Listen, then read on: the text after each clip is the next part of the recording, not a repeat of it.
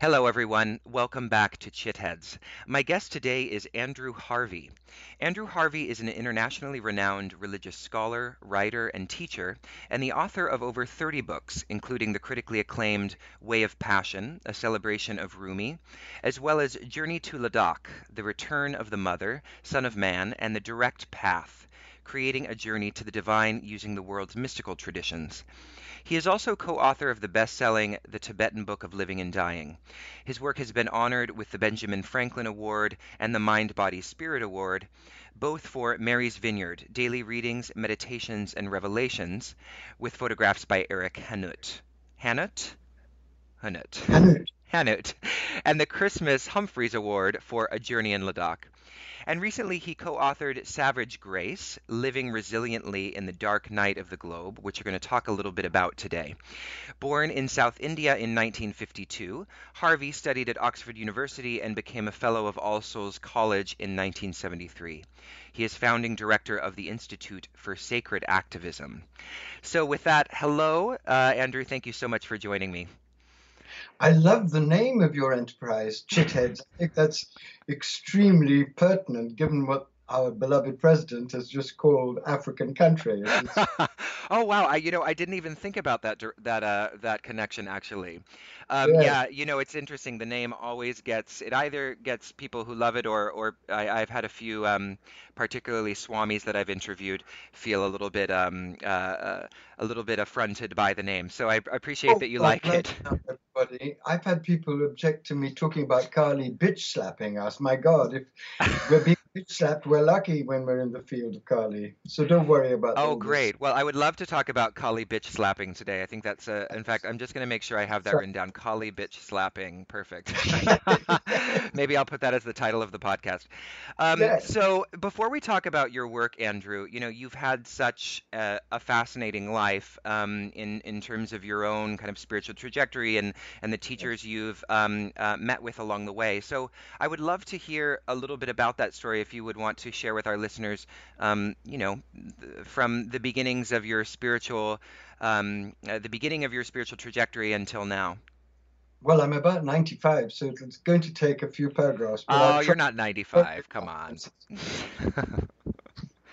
I was born in India in 1952, and I was born of British parents, but my father had Indian blood. And I think this is tremendously significant, at least it is for me, because I've always felt that India is my home. And to be born in India as a child is to be born into a world that is still known and felt and lived as holy sacred. Yeah. And from a very early age, I learned through my conversations with people around me the essence of the Hindu vision, which is that there is only one divine, and all paths lead to that divine, and all paths are imperfect man made expressions of what can never be put into the words, but can be experienced. And that vision has underlaid everything that I've done. Mm. At the age of nine, I went to England to be put through the concentration camp of reason. I over, overachieved massively and became a fellow of All Souls College at 21, which is England's highest academic honor. Yeah. Oscar Wilde said, um, if you want to punish somebody, give them what they want. And although it was an amazing opportunity to meet fabulously gifted people like Isaiah Berlin, like Iris Murdoch, prime ministers and archbishops and heads of state, it was also a terribly disillusioning experience because I realized that the West was utterly incapable of coming into truth as far as the world crisis was concerned. Mm-hmm. My own personal life was devastated by a series of appallingly fruitless love affairs, and at 25, I decided to go back to India back to my childhood. I wasn't looking for a guru. I wasn't wanting to go into an ashram. I was just wanting to bathe in the golden waters of my Indian childhood.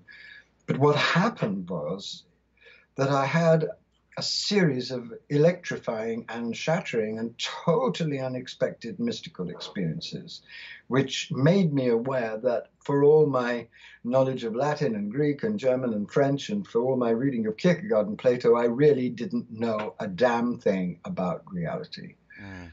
And at that moment, I made the dangerous decision, really, to go on a mystical search. I went to Ladakh, where I met a very great mystical teacher in Thuksey Rinpoche and became an adept and a servant of the Mahayana Buddhist tradition.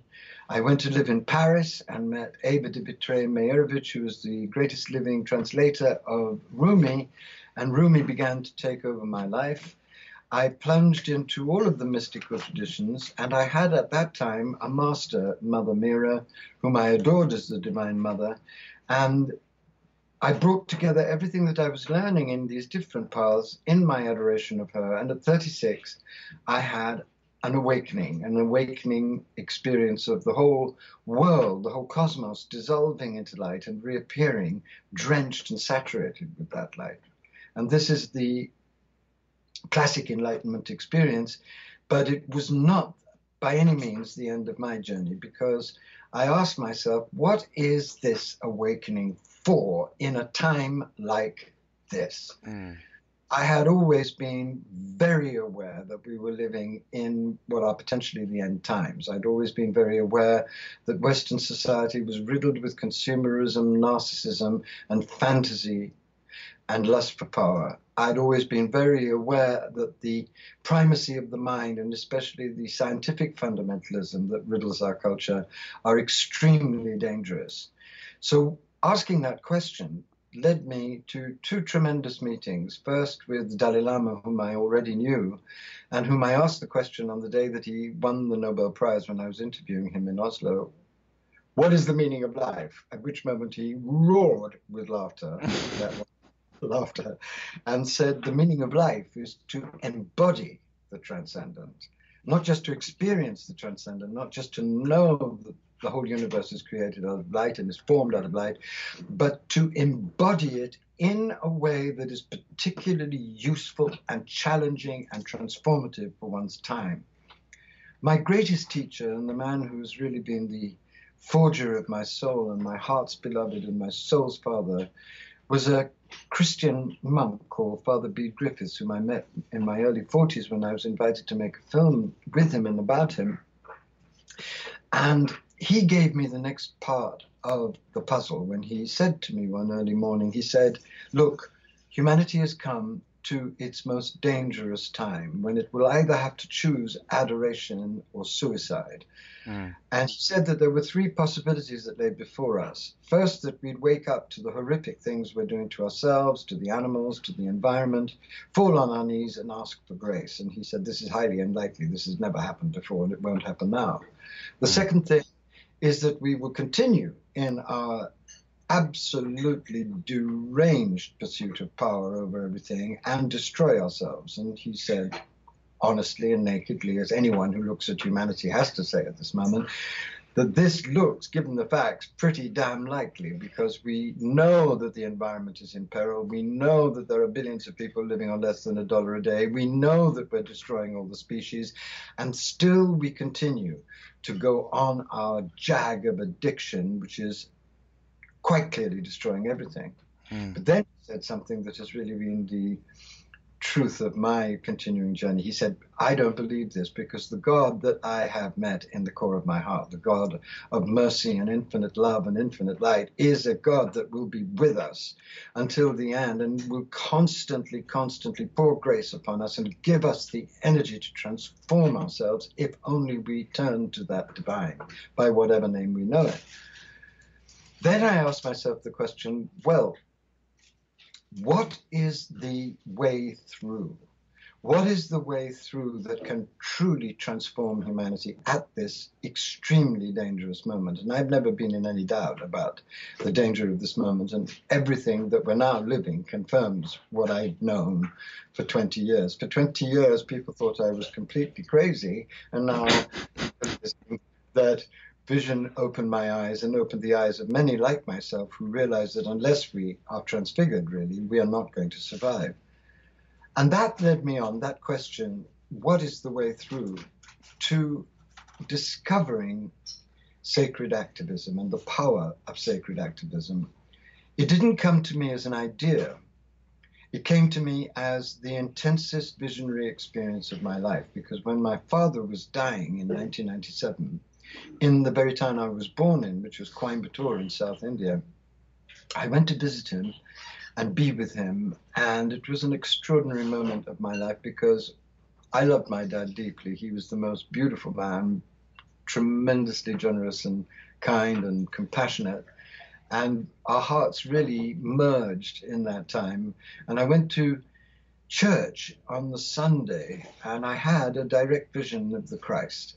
Mm. The statue at the end of the church came alive and a lava flow of infinitely passionate golden light came from his heart to my heart, stabbed my heart open, and released the golden light in my heart towards him. So lover, love, and beloved became one immense fiery bliss. But that wasn't the end of the experience. That would have been stunning enough and reward enough for a long period of deep suffering, which I'd gone through at the at the end of my relationship with my guru.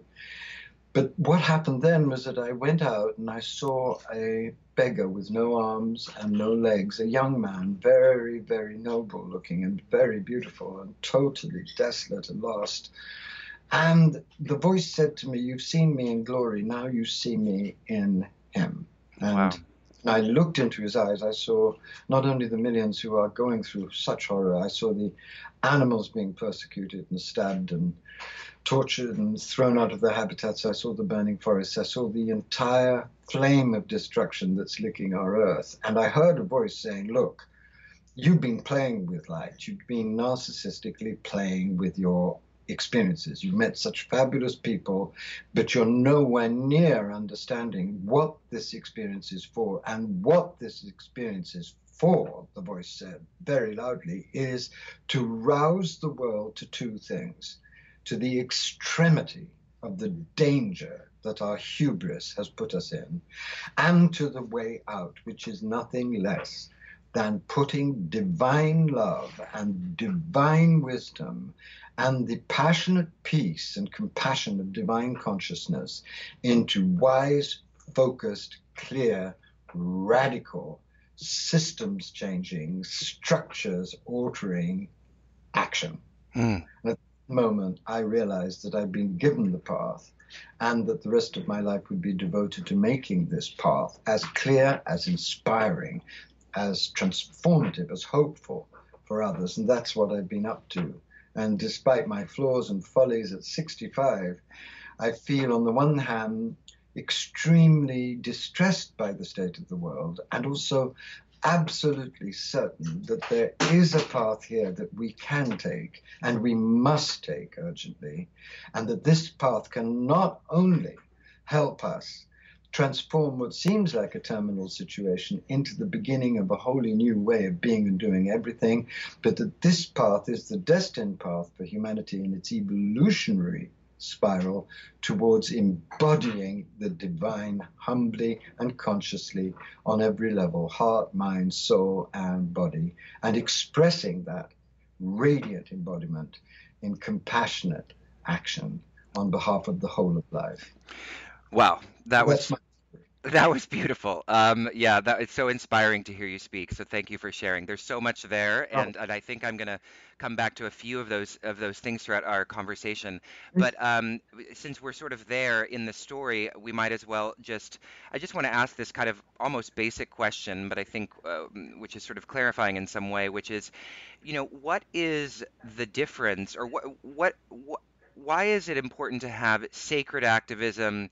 um, as as opposed to you know your sort of dime store activism or the tr- activism traditionally conceived that perhaps does isn't sort of infused with notions of divinity in this way. Obviously the a relationship with the divine is very central for for this project for you. So why is the the old modes not enough? Sorry? Look it's not central to this project for me. Once you've seen and known the divine you know that it lives in every human heart. I see. And you know that any other position but taking up your stance in divine consciousness is doomed to be limited, however noble. I see it very clearly like this, and this is what happened to me after I had this experience that I told you about the experience of the Christ. I prayed, I said, please, God, help me understand what this force that I experienced in Coimbatore really is made of. And I had a dream vision which has completely underlaid everything I know about sacred activism. It was a vision of two rivers of fire racing towards the horizon and meeting and exploding in an atomic explosion of all of the different colored lights. So it mm. was a vision of the birth of a new force that can transform everything. And as, I, as this dream vision unfolded, I heard a voice, and it was, I believe, the voice of the Christ. And when I say the Christ, that's how I, because of my Christian upbringing and because of my passionate love for Christianity, I love all the mystical traditions, but I love Jesus the best because he's the most hands on, radical teacher we've ever had. Mm. I love him because of that. The voice said, Look, when the two noblest passions of the human soul, the fire of the passion of the mystic for God fuses with the fire of the activist passion for justice, then a third fire is born. And with this third fire, we can transform even the most intractable and terrible situations because it comes straight from the divine and it brings together opposites that have been kept stupidly apart by patriarchy. Mm. Now, when I had that experience, I realized two related things. I realized that mystics, as they often are now, are simply not able to rise to the horror and challenge of this situation because they go on praying and go on chanting their mantras and and schmooming without realizing that the world that is totally sacred is burning and without pledging themselves and committing themselves to sacredly inspired action to do something about it. And God knows the New Age has just manifested this staggering and sterile narcissism on a huge global scale. And the New Age is just corporate induced and corporate supported spirituality, which leaves none of the structures and systems which are now killing us, leaves them all intact. Then I realized that the activists as we know now, and I actually would prefer an old fashioned activist to a new age mystic any time of the day or night, but the fashioned activists, which are governed only by rage and sometimes by self righteousness and yeah. outrage noble though those things are, they can't rise either to the depth of this crisis because this crisis isn't just a crisis of systems and structures. That's bad enough, but it's a crisis of consciousness that supports and sustains and infuses and keeps going those systems and structures. So, unless that consciousness is radically altered, the oppression and the devastation of those systems and structures will continue. And unless activists go on a spiritual journey, they will not be able to fuel themselves with the stamina and the peace and the discerning wisdom and the tremendous passion energy that an authentic divine experience will give you. So mm. I realized both the most sensitive kinds of people, the mystics and the activists, both could not be at the height of what's demanded of us in this great evolutionary transition we're in. Mm. And then I realized, thanks to that experience, that if you took the very best of the mystic, the passion for God, and united it with the very noblest of the activist inside you, if you did through grace that merging of those two opposites inside you, a new kind of embodied, radical, inspired, guided by God human being would be born, and with a loving army of those human beings, we could transform the planet and be vessels of miraculous grace. Mm.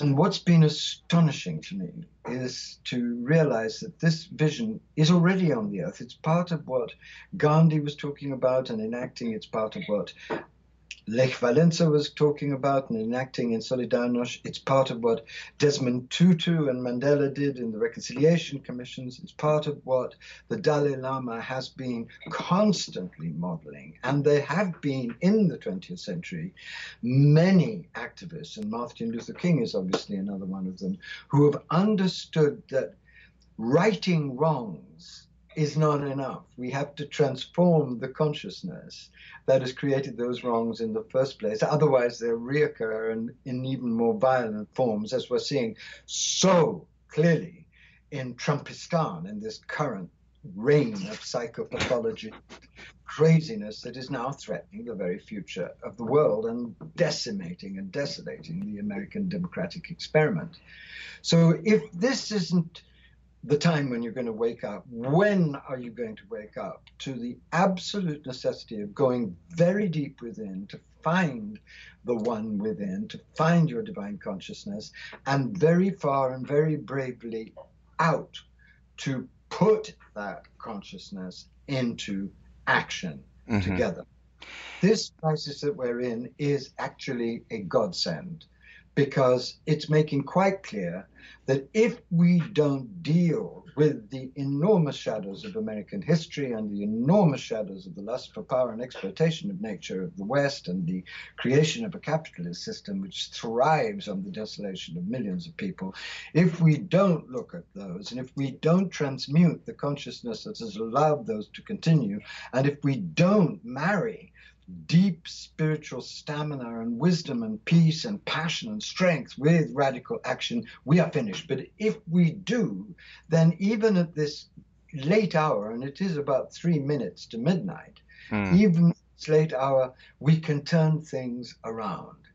So that's why I'm still so joyful about the prospects of humanity, seeing quite clearly where we are, because I know that this truth is on the earth and it's living not just in me, it's living in hundreds of thousands of ordinary, extraordinary people who are fueling their action in the world by the compassion and the divine passion that they find in their own connection with their deepest selves. Yeah. This is the way forward. Mm. And it's not my way forward, it's the way forward of Jesus, of the prophet, of the great, great pioneers of sacred activism in the 20th century. And it's time that everyone gets with the program, or we're going to be wiped off the face of this earth quite soon, sooner than we dare imagine. Mm, mm. So, do you see this? You know, you were talking about the internal, you know, movement towards that relationship, and then the external movement out into the world. Is this something that is, um, even though we speak of it as as two parts, is happening simultaneously, or is there a sense that the kind of logic there's a sequence to it where you have to spend time going inward before you can act in the world or, or no it... i think that that's a complete mistake i really do because my experience and the experience of many sacred activists is that when you commit yourself to radical action, when you commit yourself to being an activist, you enter into a great, turbulent, knotty, disastrous field of transformation. And if you're not pledging yourself to do practice at the same time, you'll simply get torn apart. This is a time in which all of the weapons are in the hands of the dark. All of the weapons, actual physical weapons, and the weapons of power are in the hands of the dark forces. So if you just turn up as an activist and think that your right cause will guarantee the success of your cause, you are like a child running into a forest fire dressed in a paper tutu. It's not to work.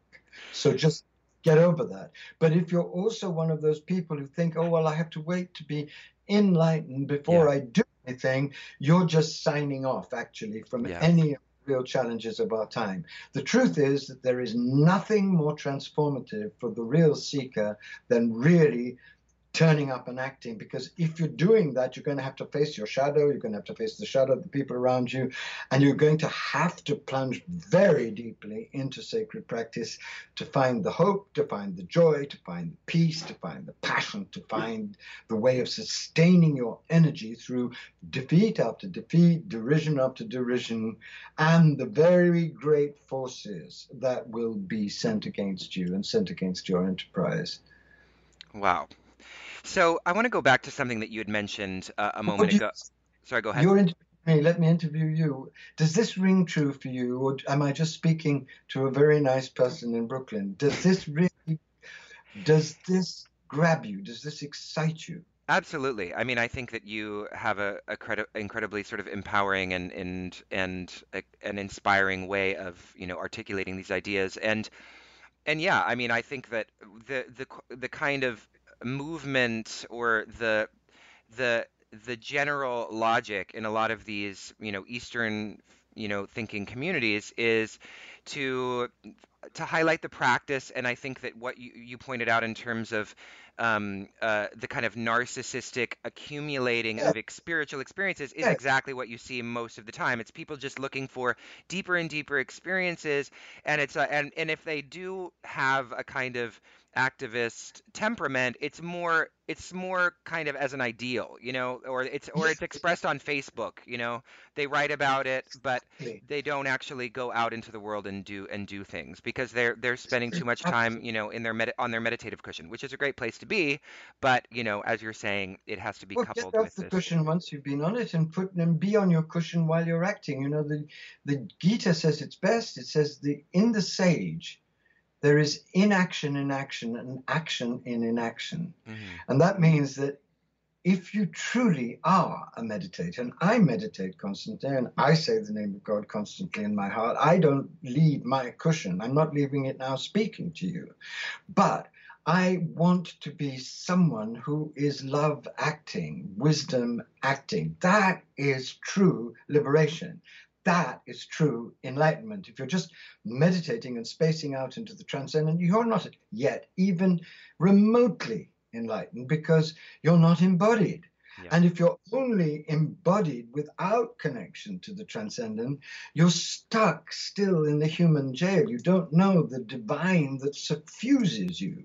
So let's get absolutely real and realize that the greatest mystics and the greatest prophets have always told us realize God and then put God into radiant, compassionate, courageous action in the very core of your life. That's the truth. Both wings help the bird fly. Yeah. Yeah, there it was I, I was listening to a talk recently and someone I really liked this quote where God isn't something that you seek, you have to let God out, which seems to be aligned Yes, with what you're saying. yes. Yeah. Yeah. Well, God is creative. hmm If you, you know, the great mistake of the East has been, and this is not true of the real texts of the East and some very extraordinary beings who've come from the East, but has been the general tenor of what Eastern religions has done. The great mistake of the East is to identify only with the transcendent. But the transcendent has taken form. Everything that is alive is God energy hmm incarnate. So, why would the transcendent have taken form if not to create in and through forms ever more amazing formulations of its own love and truth? And we, human beings, are the chosen agents of that transformation. And how can that transformation take place if we don't turn up in the relationship? hmm So, that's what's crucial. So what's needed is a, is again, you know, if you're going to fuse the best of the mystic with the best of the activist, what's needed on a global scale is the fusion that took place with an extraordinary passion and truth in Aurobindo between the greatness of Eastern philosophy, and its greatness can never be doubted because what the East has kept alive is the divine I am consciousness, Yeah. which is key to human evolution, and the greatness of the West, which has been its dynamic sense of evolution in history. If we can Mm. bring those two together, because they're both different sides of the revelation of the divine, if we can bring together the I am consciousness with the democratic experiment, then we can have on the earth embodied divine human beings working with divine consciousness to live in harmony with nature and heal the terrible divisions of every kind that are now threatening our existence. Mm. So I hear you saying you see Aurobindo as sort of in this lineage of of um, sacred activists. Who who Oh, else yeah. Who else um, do you find? I mean, I know you mentioned obviously Martin Luther King, but are there any other figures we haven't mentioned that you would sort of put in this this family of sacred activists? Well, I think Jesus is a supreme sacred Right. activist. I mean, nobody was more transcendent than Jesus, and nobody was more hands on, and nobody told truth to power with more electric eloquence, and nobody was prepared to pay the extreme price so willingly and so heartbreakingly as Jesus.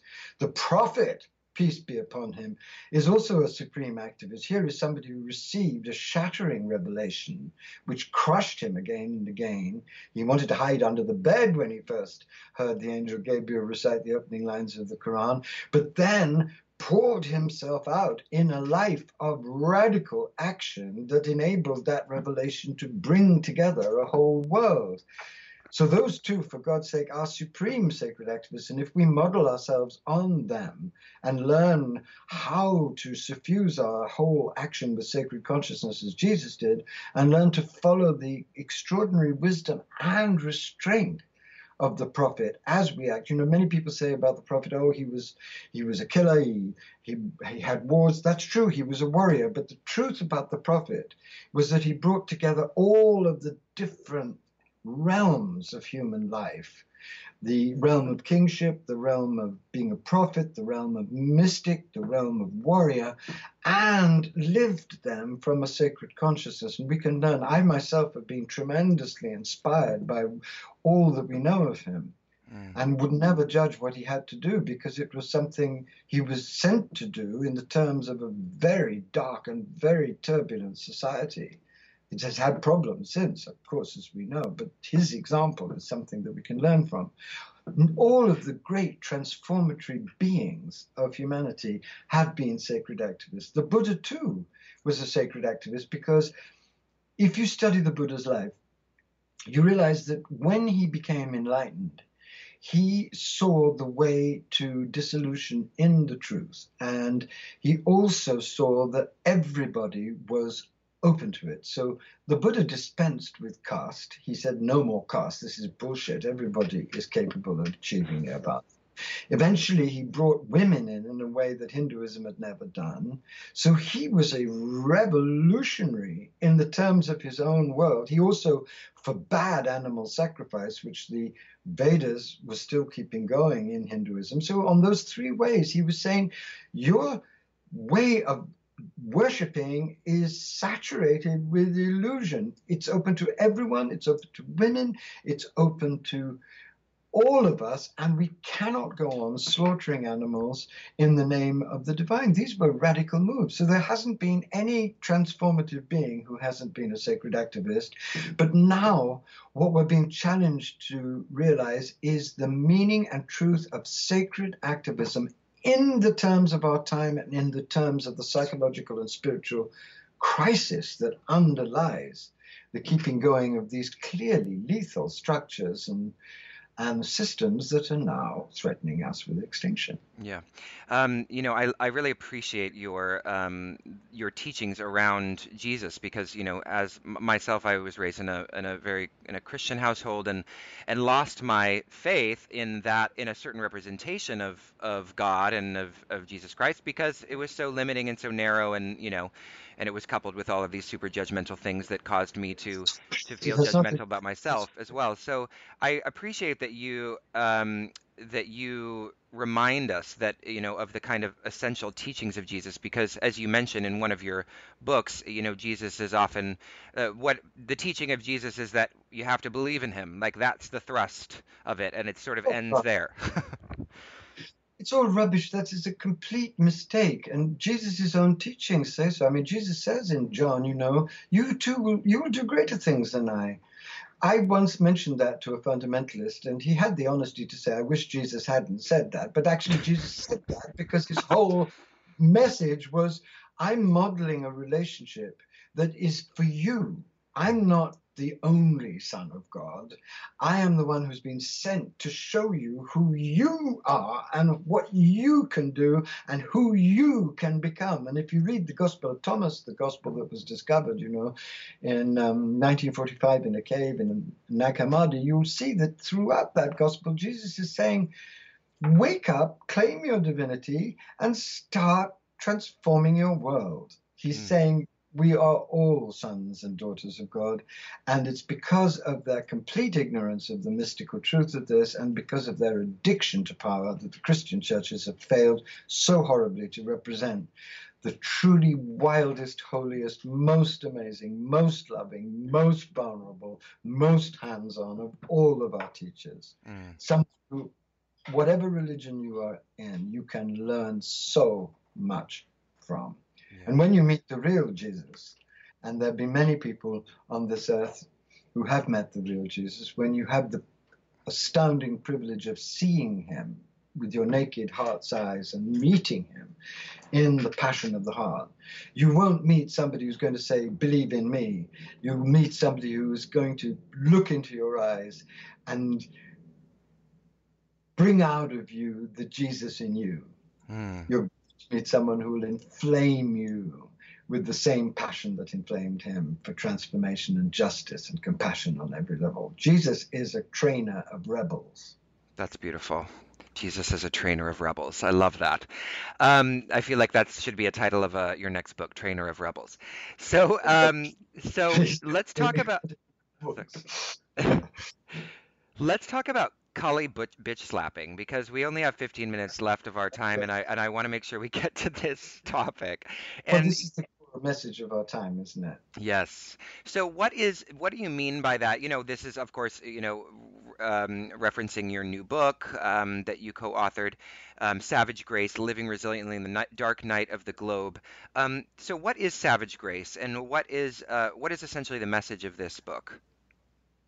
Look, for everybody who's in, listening and inspired by what I'm saying, please, please read Savage Grace. Carolyn Baker, one of our great, great writers and one of the great champions of the shadow and of the crisis, somebody who really knows where we are. And I wrote a book which we boiled down to 109 pages so that you could have the distillation of our wild wisdom. As far as we have wild wisdom, it's in that book. And we boiled it down to give a map.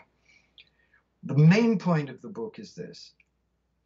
We are living, as the Hindus say in Kali Yuga, in the age of the ferocious, dark, feminine power of the Godhead, which is manifesting with extreme strength to dance out her dance of destruction and creation.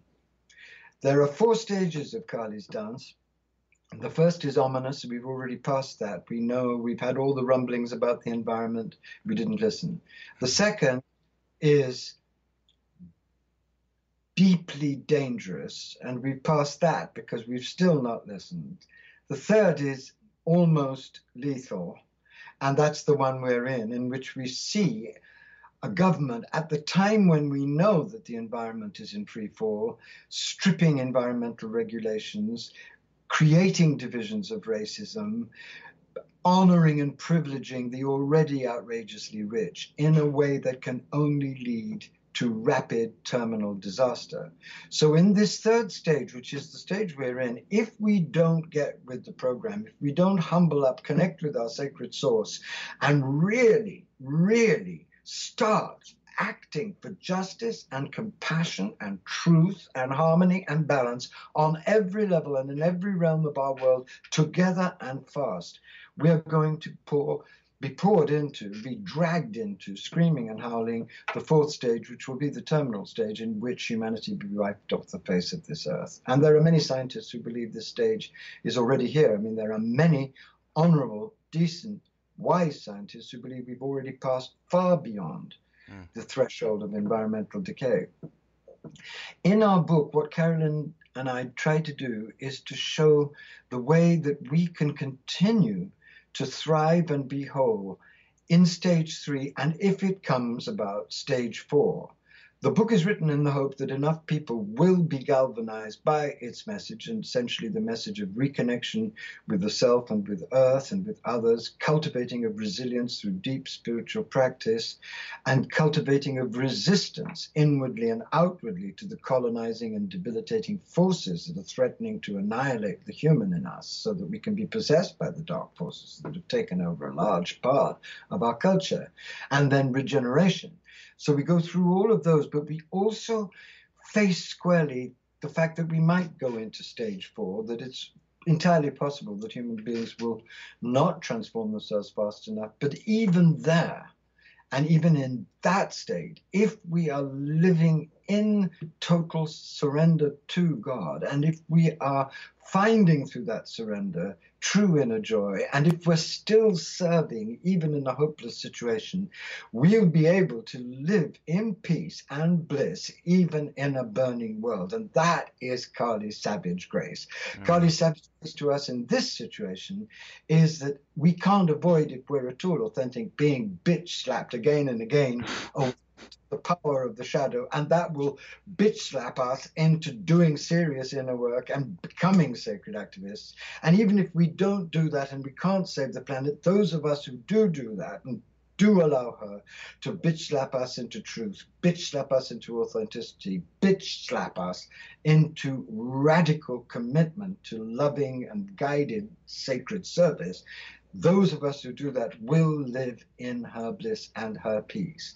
So there's a way in which this situation can be our greatest opportunity for transformation. And even if we don't take it, those of us who do take it will be able to hold the diamond of divine awareness and divine love right to the potentially bitter end.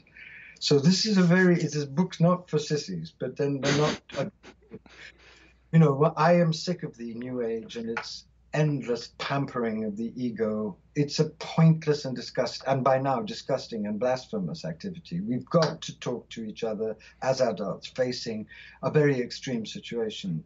But as spiritual and mystical adults, Carolyn and I know that the divine consciousness is real and that life lived in that consciousness and to serve that consciousness and reality is a life filled with radical joy. And it's to that joy and to that service, come what may, that we're calling people, and it's to gambling your life away for God that we are really writing this book.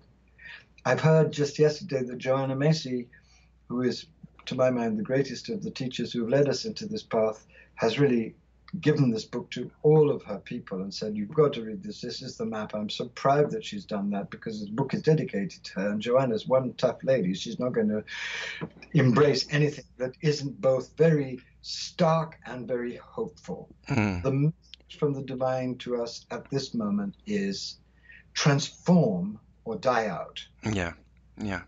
That's the message. So that giving us. Yeah. So is with the rise of Trumpistan, as you called it before, um, you know, I guess I'm interested to know if you you see there being any kind of unique challenges to this situation, or has just the have the, have the old challenges just got more intense? I mean, oh no, there's a wholly new level of darkness and evil entering in right now with him. He is mm. a monster, yeah. and he is a chaotic, savage, and very brilliant monster. Don't underestimate the wild unholy intelligence behind this man. One should respect that because if you just dismiss him, you're going to be skewered by him. It's a very dangerous situation which has to be seen in its full clarity because what he's trying to do is to establish the rule of the extremely wealthy, which will mean the end of the planet coupled as it has to be with the cutting down of all environmental regulations.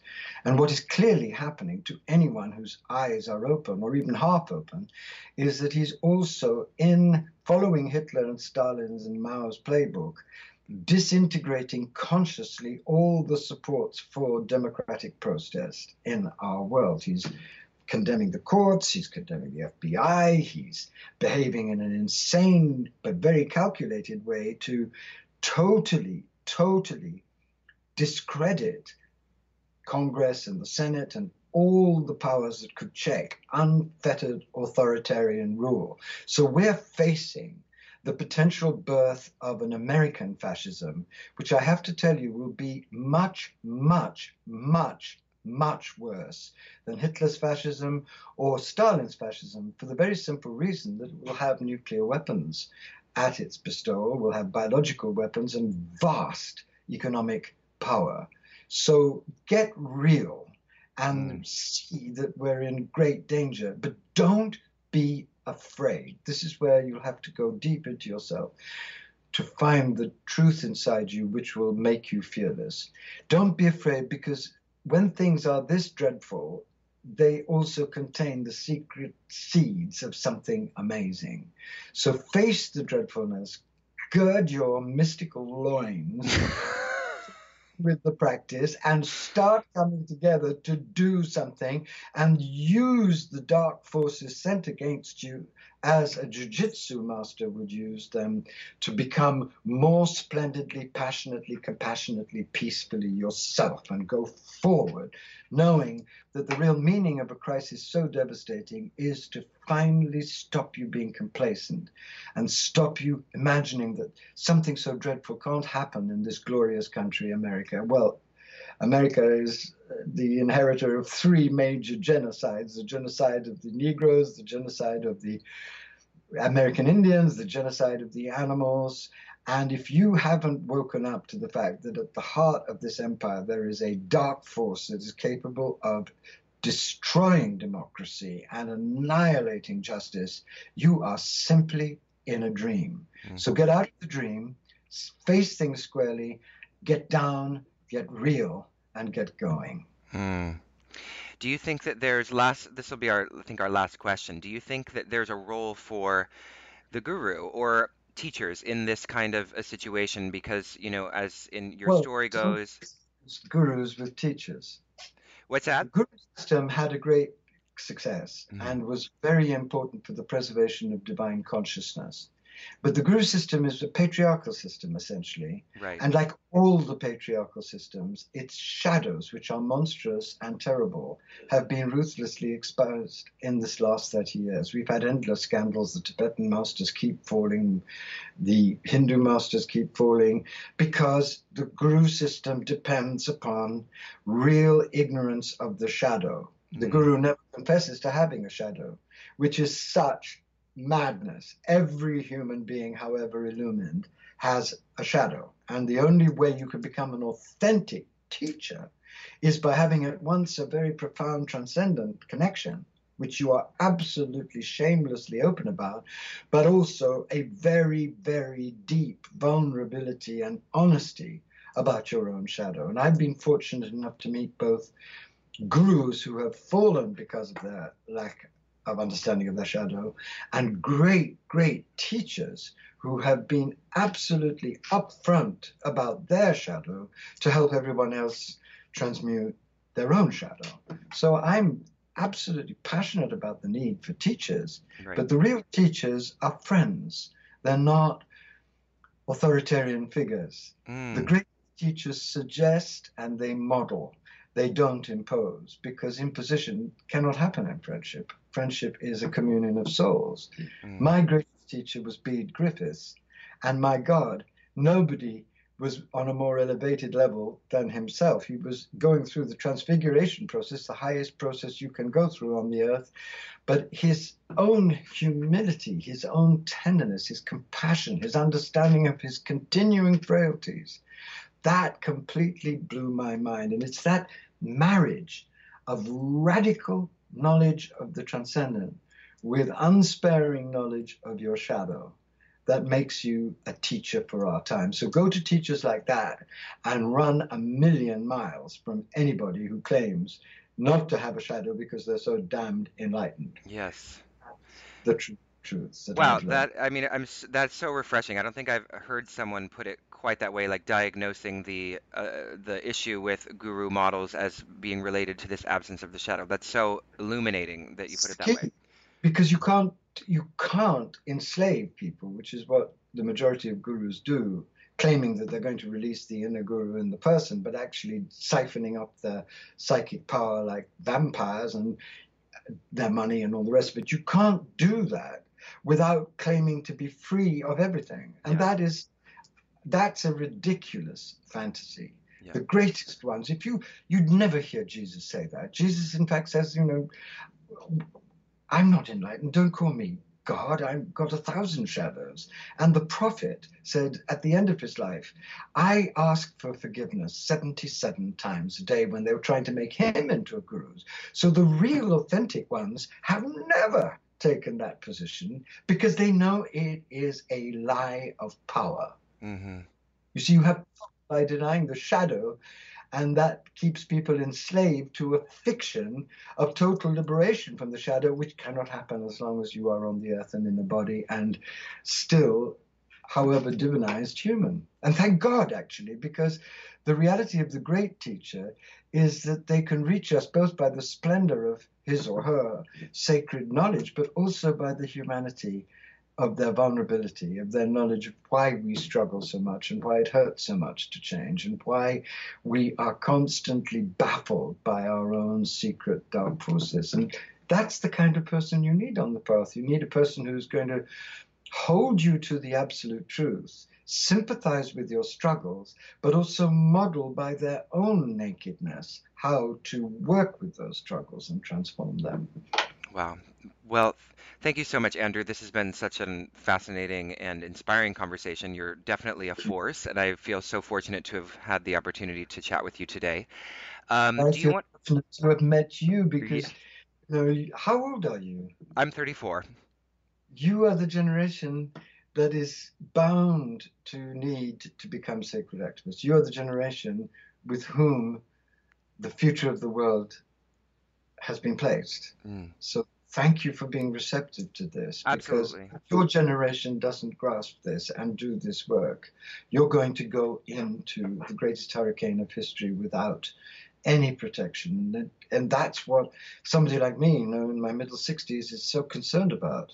That's what keeps me alive and wild and fiery is the hope that people like you with your sincerity and authenticity can hear how important this is and do it in your own unique way. Mm, go forward now. Don't hesitate. This is the time. We're here. The birth is taking place. Be a midwife Thank you, Andrew. Yes, I hope we can get our act together, and um, and I know that many, many people listening to this podcast are going to be very, very um, excited by this this talk, and and hopefully inspired to take action themselves. So thank you again. Take action together not just separately it's not separate we are not nobody's called upon to be clint eastwood going into um, this, this is a time where we have to come together right. And we have amazing resources still in Facebook and all the rest of it. We can come together, but we can't come together if we don't see how dangerous the situation is and if we don't really grasp the potential of fusing heart and mind, sacredness and action together. If we do, we can do miracles. Yeah. Do you have any um, uh, things you want to share in terms of your own work? I know we can. I can direct people to your website, andrewharvey.com or net. Dot .net, Dot net. um, andrewharvey.net. What I'd love to say is please read Savage Grace because if I died today, I'd be happy. I feel my work in a certain way was completed by Savage Grace. So if you've been following my work or love my work, that's the book that you need to get down because I think it really does give a sober but exalted map for all of us, including myself. I mean, I read it and think, oh my God, did I, did we really write this book? Because it's uh, much wiser than I am. I really felt that it was a transmission from her. And at the end of the book, I had a massive uh, Kundalini awakening, which seemed like a reward for having gone through the rigors of the book. And I don't, I'm not saying that to boast, I'm just saying that it shocked me Yeah. that, in fact, the book had aroused that degree of love in the mother, that she would give me that awareness. And this is something that's expanding. Mm. The, I'd love to say that please follow my work and please come and see me because, uh, you know, you, part of the danger of our technology is is that you can think that you've really met someone when you've seen them on screen. And Yeah. there's a lot that can be communicated through screen. But if you're around wherever i am come in and let's make friends in the heart. Let's really meet each other and communicate body to body heart to heart mind to mind soul to soul. There's no substitute from that. If i hadn't i would have loved Bede griffiths and I'm not anywhere near the stature of Bede Griffiths. Bede Griffiths is a, a major prophet and saint, and I'm just a, a wild one on the fringes. But if you come and spend time with me, then I think something, I hope that I'll be able to um, infect you radiantly with the passion that drives me because oh, and arouse from you your own innate passion. That's why I'm hanging around and trying to keep this decaying body together as healthily as I can so that I can cause as much radioactive mischief dragged off stage. And I'd love to do some with you, so do come. All right, absolutely. All right, thanks again, Andrew. It's been such a pleasure. And with you.